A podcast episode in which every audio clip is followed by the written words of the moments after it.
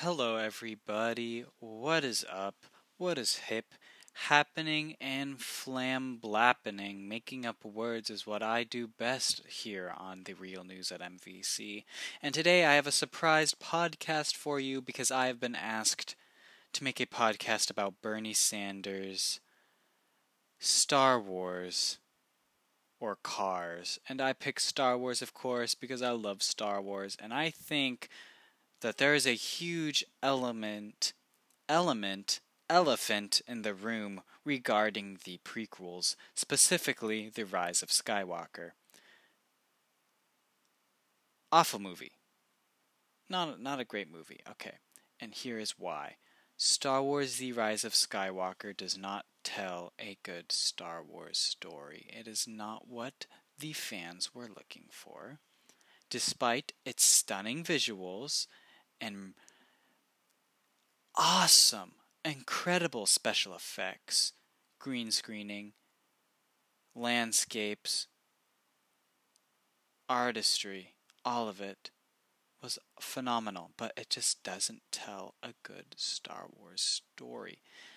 And what I'm going to use is the prequels to help my sort of, how you say, uh, argument because I'll tell you the the prequels do not do a very good job visually at making a Star Wars movie. They have good cinemata uh, not cinematography, uh, choreography as far as lightsaber battles go. And that is where you lose us as far as cinematography and technical elements such as that go. But I will say that it does a phenomenal job at telling a Star Wars story. Maybe it's because it was being completely carried by the original trilogy, but I gotta tell you that Star Wars Episode 1, 2, and 3 get a bad rap because of Jar Jar Binks, but then we take a look at what's going on with J.J. Abrams over here in the sequels, and we start to wish that podcasts were more like podcasts. Oh, I'm I'm having a stroke, I think. We wish that Star Wars movies could be more like that. And what does George Lucas do? He just sits in his throne made of million dollar bills and say, "Ha ha ha, I told you so."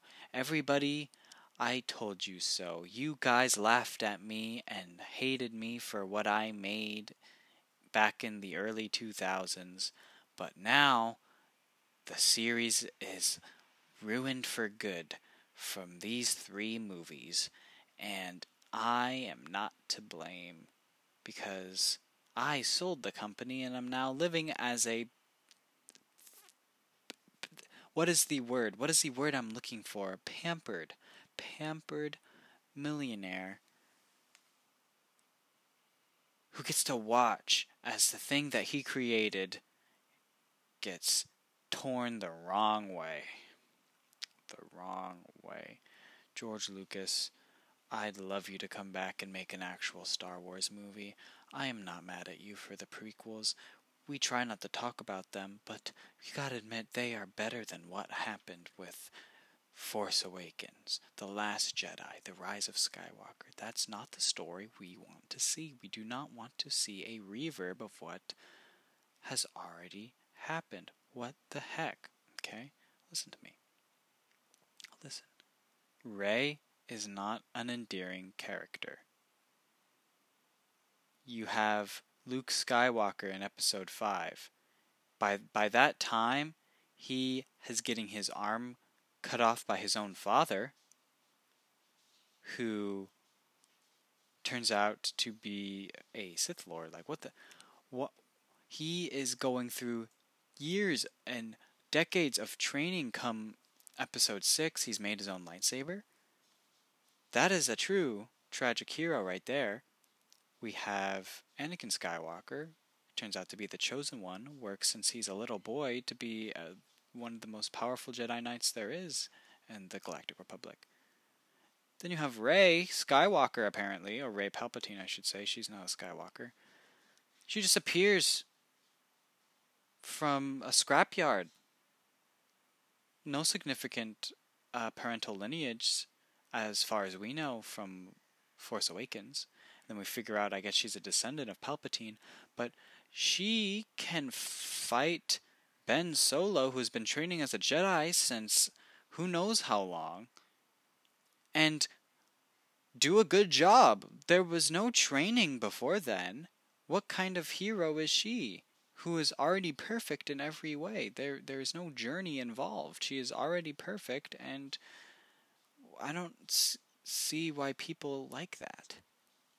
Okay, she does not embody the elements that a hero's journey should embody.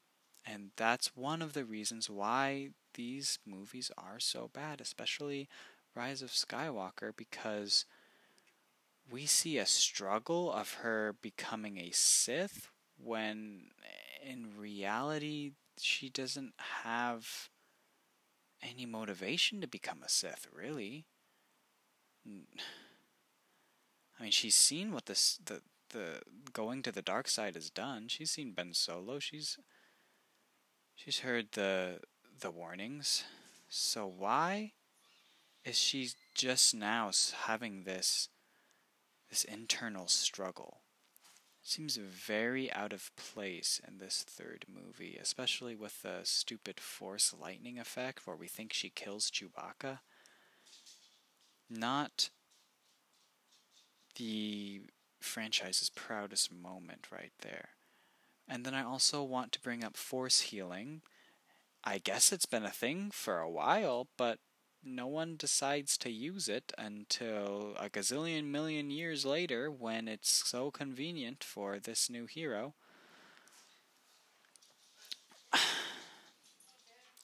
There's just a lot of problems with with the sequels.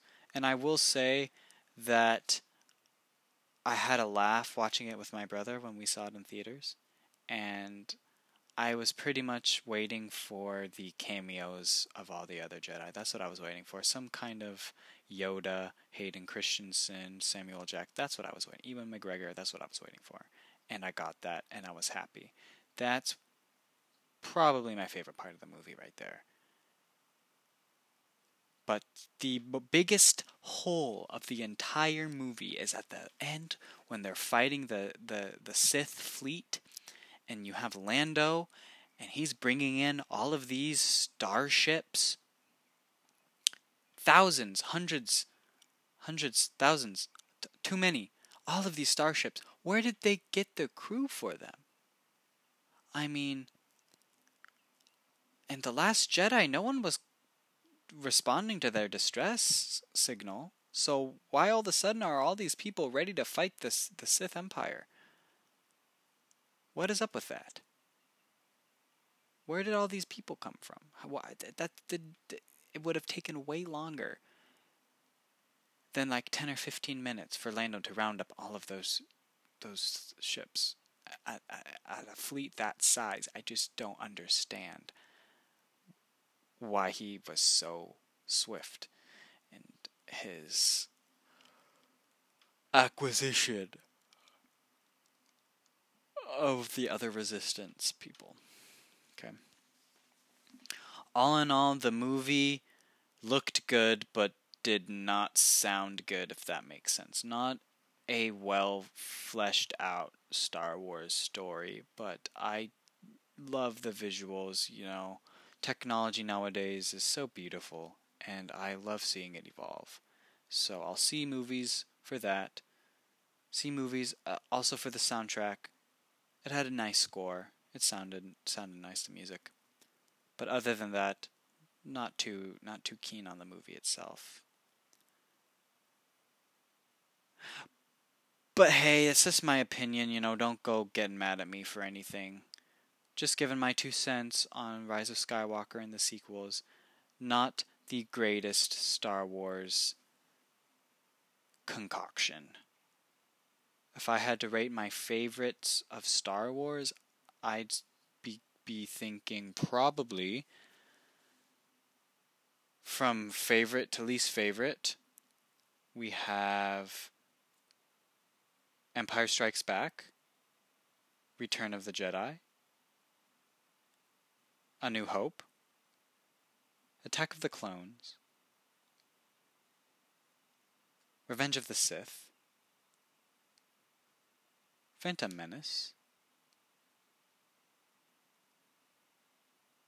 The Last Jedi, The Force Awakens, The Rise of Skywalker, and those are for the movies. Somewhere in between The Empire Strikes Back and A New Hope sits Rogue One. I didn't like Solo that much. Solo is somewhere with The Phantom Menace and The Revenge of the Sith. Not great, but it was still better than the sequels. And then, along with uh, Rogue One, there's also the Star Wars The Clone Wars series. I really like those a lot. And The Mandalorian as well. Good, all good Star Wars stuff up there. Anyways, that wraps up my super special, awesome Star Wars podcast. And I'd just like to say thank you so much for listening to me rant about something that is so unimportant in the grand scheme of things. But I love Star Wars and I'm a little duty nerd man and I love talking about it. So, if you enjoyed, please like, comment, and subscribe. My YouTube channel, I mean podcast, really needs the love. You can find the podcast on Spotify and Google Podcasts, thanks to the platform known as Anchor. And hey, you know, download the podcast if you want to watch it for later at some point without needing internet access. That sounds awesome. And I will see you in the next episode of The Real News at MVC. I'm your host, Hayden Huff, signing off.